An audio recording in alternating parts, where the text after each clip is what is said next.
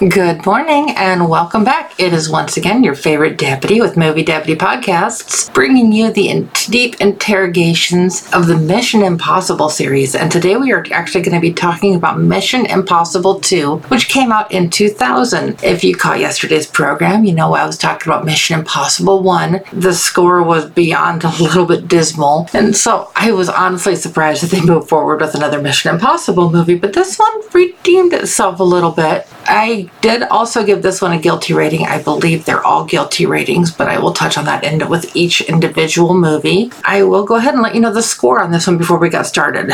Their first one, as you know, got a 4 out of 10. Mission Impossible 2 actually got a 5. Now, that may not seem like a big difference in that, and I'm going to explain why as I go through the review and kind of discuss this movie a little bit more with a little bit more in depth and detail on that. But I was just kind of like I said, I was surprised that this one was better than the first because usually if movies start out the way that one started, it's just, it's, I mean, they're dead in the water. They don't really go much further. And as we know now that it's 2023, there's actually been quite a few of these movies. But back when I reviewed the first one and this one, that's what, that was just back in 2020 when I reviewed the first Mission Impossible and the second Mission Impossible. And so I was just I wasn't sure what to expect. I mean, I've I don't necessarily pay attention, of course, to the big names in movies, and obviously Tom Cruise is a big name, and that was probably the biggest draw as to why they moved forward with the series. I always say that I review movies the A list, B list, and no list, and I have had a surprising amount of no list movies that have ended up on my top tens of the year so far.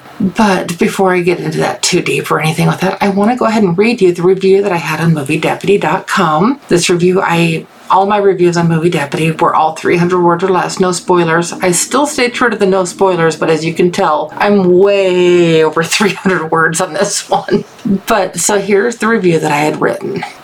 A genetically modified disease is on the verge of being released, and only one man can stop it. This agent is one that we've met before, and this could be his last. This disease has a short life, at least to those that are infected. Stopping it in its tracks is imperative. Ethan is still with the IMF, and though his team has changed, his passion hasn't. When it becomes obvious that stopping the transmission of this disease will cost him someone close to him, the game changes.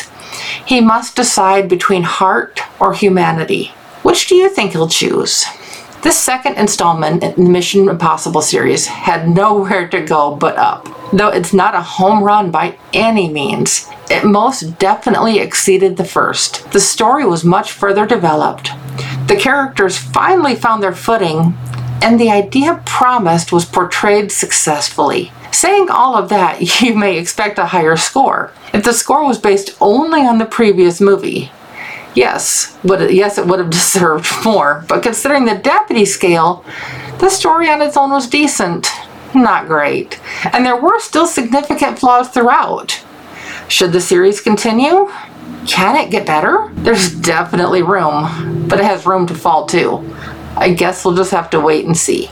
I did, and I've kind of noticed as I've been going back through my reviews and transferring them into the podcast format that I wrote a lot of my reviews in a very philosophical format, just very, in almost a thought provoking way.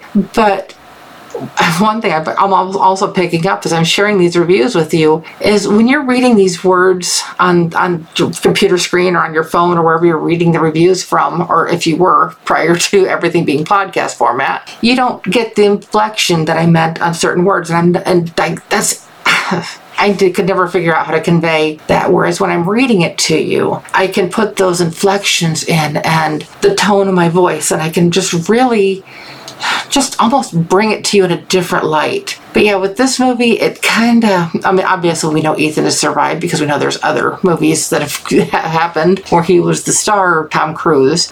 It's just, it's really been an adventure as these movies have gone on. You will see with time, and like I said, there will be one of these up every day up through Dead Reckoning Part 1. That's that just got to go in order so you get the full experience. But yeah, I was hoping that it was going to get better from here. And I will kind of uh, give you a little bit of a spoiler. Is guess what? They get better.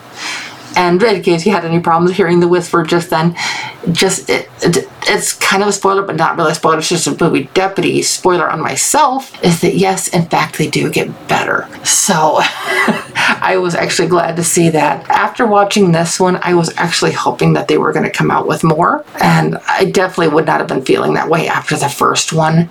So I was glad to see the progression of the story, the progression of the characters, and kind of how that all went along. So if you are enjoying the series so far, be sure to tune in tomorrow for Mission Impossible 3. And I look forward to talking to you again soon. Bye bye.